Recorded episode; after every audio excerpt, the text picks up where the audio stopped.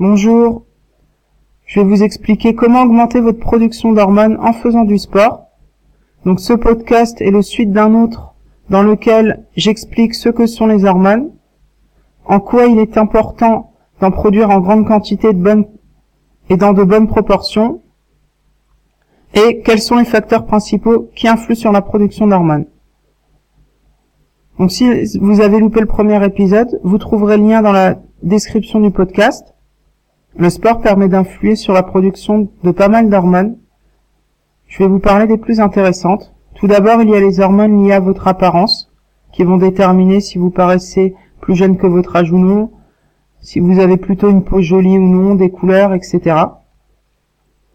Ensuite, il y a les hormones liées au développement musculaire. Et pour finir, il y a les hormones liées au métabolisme qui déterminent votre niveau d'énergie ainsi que si vous avez plutôt tendance ou non à stocker du tissu adipeux.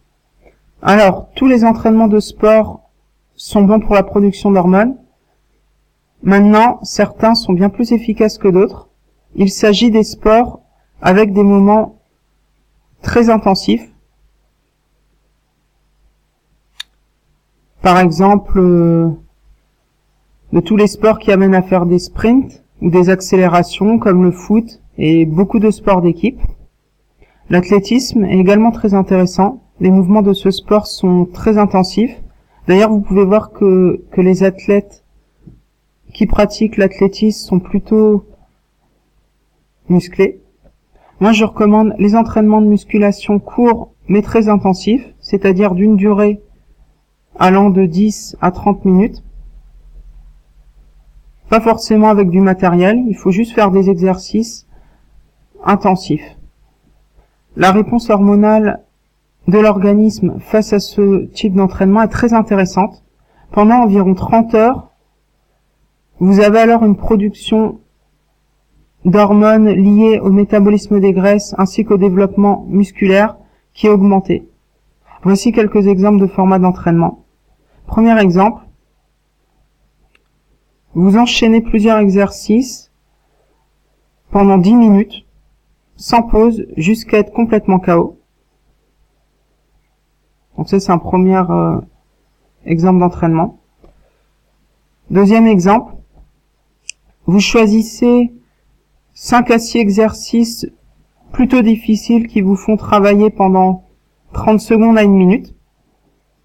Et vous réalisez donc ces cinq exercices avec entre chaque exercice environ deux minutes de repos, c'est-à-dire un temps de repos suffisamment long pour récupérer, puis pour vous donner à nouveau à fond à chaque exercice.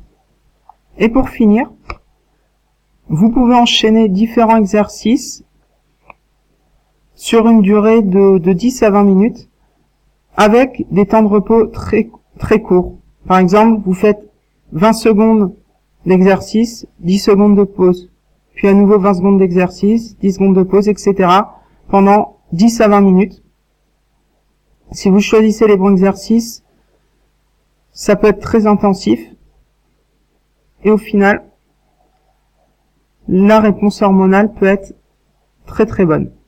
Suite à ce genre d'entraînement, vous avez alors un bonus sur votre production d'hormones qui dure environ 30 heures. Donc idéalement, il faut faire ces entraînements un jour sur deux pour obtenir les meilleurs résultats. Je vais maintenant vous parler des entraînements les moins efficaces. Il s'agit des entraînements longs et peu intensifs, comme par exemple les entraînements cardiovasculaires de longue durée.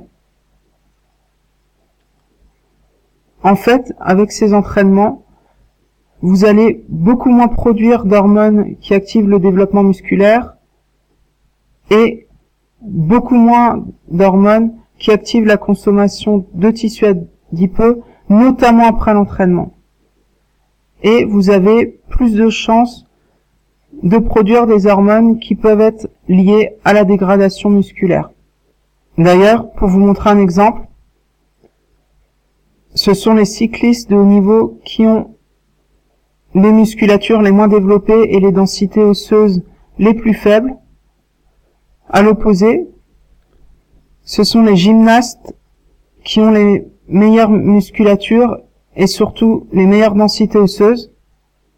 Ce qui n'est pas étonnant car euh, les gymnastes font des mouvements énormément intensifs. Voilà, j'ai fini de vous expliquer comment augmenter votre production d'hormones en faisant du sport. J'espère que vous avez aimé ce podcast et que vous avez appris de nouvelles choses. Si vous avez des questions, vous pouvez me les poser. Si ce genre d'informations vous intéresse, vous pouvez suivre mes podcasts. Vous pouvez aussi aller visiter mon site isinger.fr. Le lien est dans la description du podcast. Vous trouverez beaucoup d'informations à ce sujet. Également sur les conseils les plus récents efficaces en nutrition et sur la santé de manière générale. Donc si ça vous intéresse, n'hésitez pas à aller faire un tour. Et si l'information vous plaît, vous pourrez la suivre de différentes manières, par exemple à travers différents réseaux sociaux, ou encore en vous abonnant à la newsletter. C'est la méthode que je recommande. Comme ça, chaque mois, vous pouvez recevoir un résumé des meilleurs articles et lire ceux qui vous plaisent. Voilà, je vous remercie encore une fois pour avoir écouté ce podcast. Et à bientôt, j'espère.